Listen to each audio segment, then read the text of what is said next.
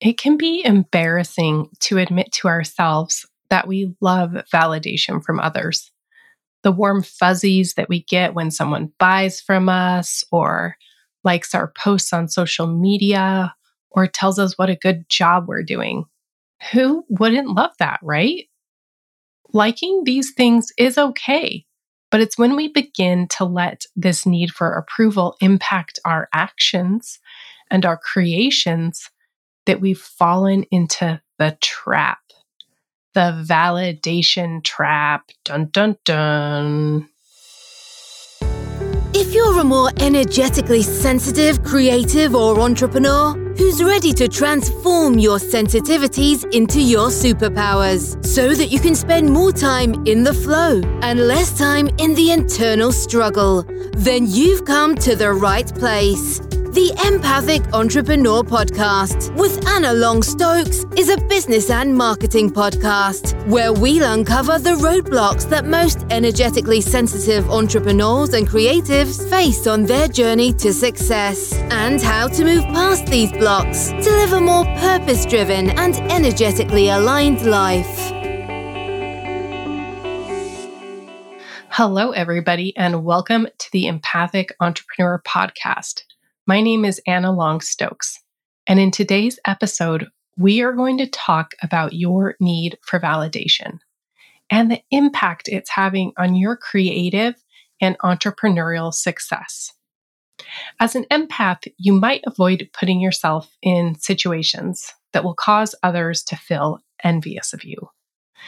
And this is going to limit your ability to put your creations out into the world. We talked about this a little bit when we talked about jealousy. But if, on the other hand, you are stuck in the energy of needing validation for everything that you say, do, or create, then you're also stuck in a trap because you will be filtering your creative efforts or entrepreneurial efforts based on what you think will get you the most attention, compliments, or approval from others. This has become an almost sickening disease of sorts in the last 10 years as people use social media mainly as a big gauge for validation. It has become such that I see a lot of entrepreneurs give up really quickly when they don't get that instant gratification from validation from others that they hoped they would get whenever they launched their business or project or podcast or whatever creation out into the world. But before we talk about moving away from this tricky energy and taking back control, let's talk about a few of the culprits that have led us to wanting this validation in the first place. If nothing else, this can make you feel like you're not alone. We all go through this, and here's why. Okay, number one, we are taught from a very young age to seek reward for behaviors and actions that are deemed quote unquote good. So the desire to receive validation has essentially been hardwired into our brains from a young age. And you can see this all around you. If you have kids or you go out in public and you watch families, you'll see how much parents use reward and validation to get children to behave in the way that they need them to behave to make their life easier at the time or to make sure they're being good citizen. And I'm not judging this, but there are consequences to every action. And in this case, you can see how we, as children from a very young age, receive some mixed messages and become hardwired to essentially do, say, etc., whatever, so that we can receive validation. Okay, so that's one thing. Number two, certain groups, and honestly, I would say mostly women here, have been programmed from society and family for ages about what it means to be a quote unquote good girl. So, most of our actions are put through some sort of internal filtering process before they even see the light of day. And because this is quite literally energetically programmed into our space, we usually aren't even aware that we are filtering our actions and expressions based on this programming. So, long story short, in a way, we as women, especially, have been programmed to act in ways where validation will be received. This is similar to number one, except for a lot of the things I see with women around more female specific validation are things like being responsible for the family thank yous or family cards or remembering everyone's birthdays or if not cleaning the house, hiring the cleaner in the first place. There's just certain things that women have watched other women perform these roles or tasks for decades, and in a way, have learned to take those expectations on. They're programmed into our space. Okay, number three, and this is the last one I'm going to be talking about today, but there could probably be like a hundred more bullets here. But if you are an empath, which you likely are if you're tuning into this podcast, you feel the energy of others in your body. And your body has, in a way, trained you to be super in touch with how your actions will impact others. This means that without a lot of thought, you might be filtering your actions based on how your body is interpreting the energy that it's going to feel once you do or say whatever it is that you want to do or say. So, a good example of this would be just because we're talking about programming and youth, let's talk about senior prom. Maybe you're a boy or a girl, you want to ask someone to senior prom but you know that somebody else also likes this person. Because you're an empathic person, you will likely not want to handle the conflict that's going to be involved or the hurt feelings that are going to be involved when you ask this person to prom. So, what do you do? You don't ask them because you essentially feel the energy before it happens and you decide, yeah, you know, that's not going to be worth it. So, I'm not going to do it. If I had a penny for every time I found myself saying to my husband that XYZ, you know, but I don't want to handle the energy from it. Like I would do this and that, but you know what? It's not worth handling the energy. Then I would have a really big piggy bank. Because as an aware empath, you're constantly weighing whether the impact of your actions will be worth the energy that you're going to experience in the body from those actions.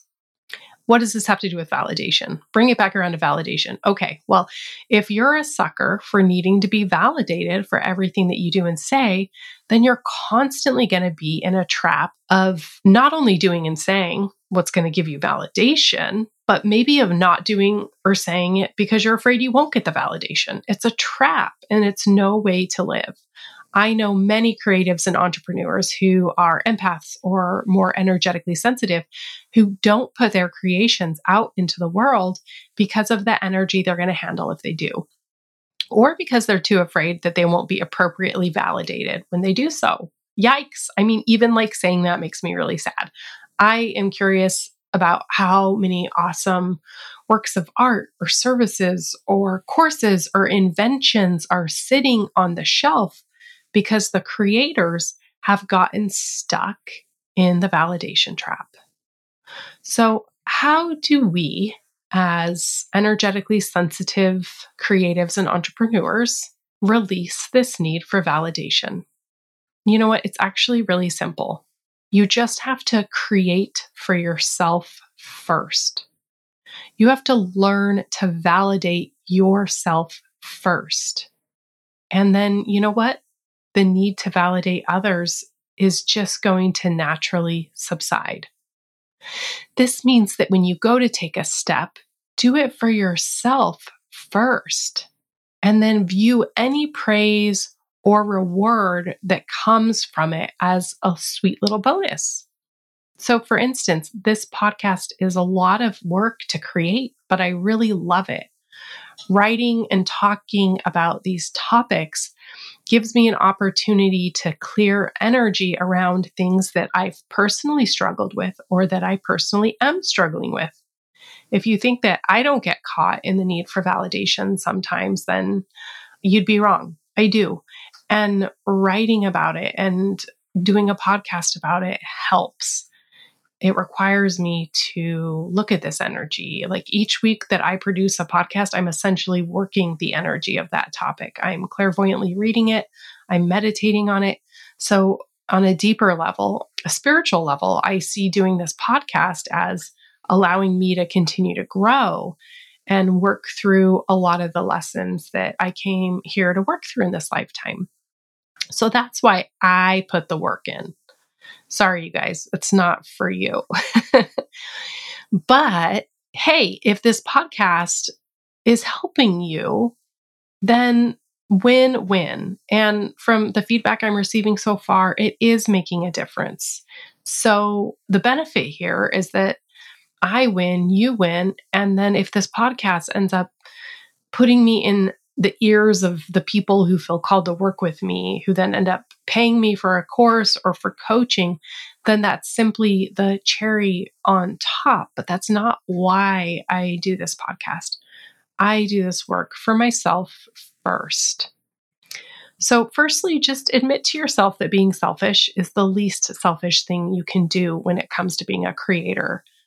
The world does not need a bunch of broken healers and empaths walking around sticking their noses in other people's business so that they can avoid their own growth. The world needs more empowered empaths who know how to put themselves first so that they can then help others. Once you learn to put yourself first, ask yourself what it is that you want and what it is that you need. If you're used to doing everything solely for the validation from others, then this might be a difficult question to answer at first. But take a day to be with yourself and treat yourself well. Pay attention to how your body responds when you ask it what it needs. Your body has your answers. You just need to be willing to check in with it once in a while and receive the wisdom and truth that it offers. Once you have this information from your body about what it needs, you can begin to prioritize giving this to yourself. So, take my podcast example I was just talking about. Of all the things I've done to launch this business, it's doing the podcast that brings me the most joy. So, with my limited hours in the week, I always try to make the podcast my priority in the endless to do list of entrepreneurship. So ask yourself what gives your body the biggest joy, or the most release, or both. It might not be what everyone else wants for you or validates you for. But when you begin to take actions that lead you more in alignment with your truth or that brings you closer to your truth, then you naturally fall out of the need to be validated by others. And when you can get to that sweet spot where your time and energy in life is spent doing the things that also bring you the most internal reward, then I would place quite a large bet that the external validation will also follow. But at that point, it will matter less to you and therefore won't have power over you. You will have escaped the trap, per se. Okay, that's all for today.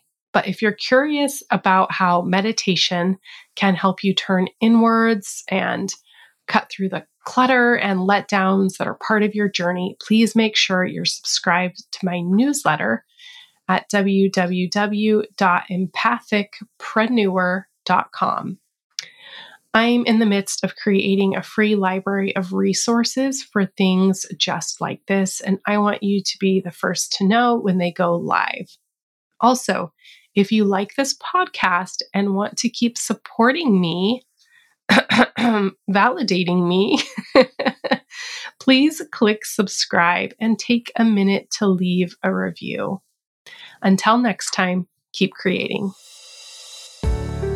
Thanks for listening to the Empathic Entrepreneur Podcast. If you're an energetically sensitive creative or entrepreneur looking to find more ease and profits in your creative and business endeavors, then check out our Empathicpreneur Academy, a community and program designed to help you get out of the start, stop, start process so that you can move through the fear, drop the resistance, and show up and do the work you came here to do. Learn more at www.empathicpreneur.com or click the link in the show notes.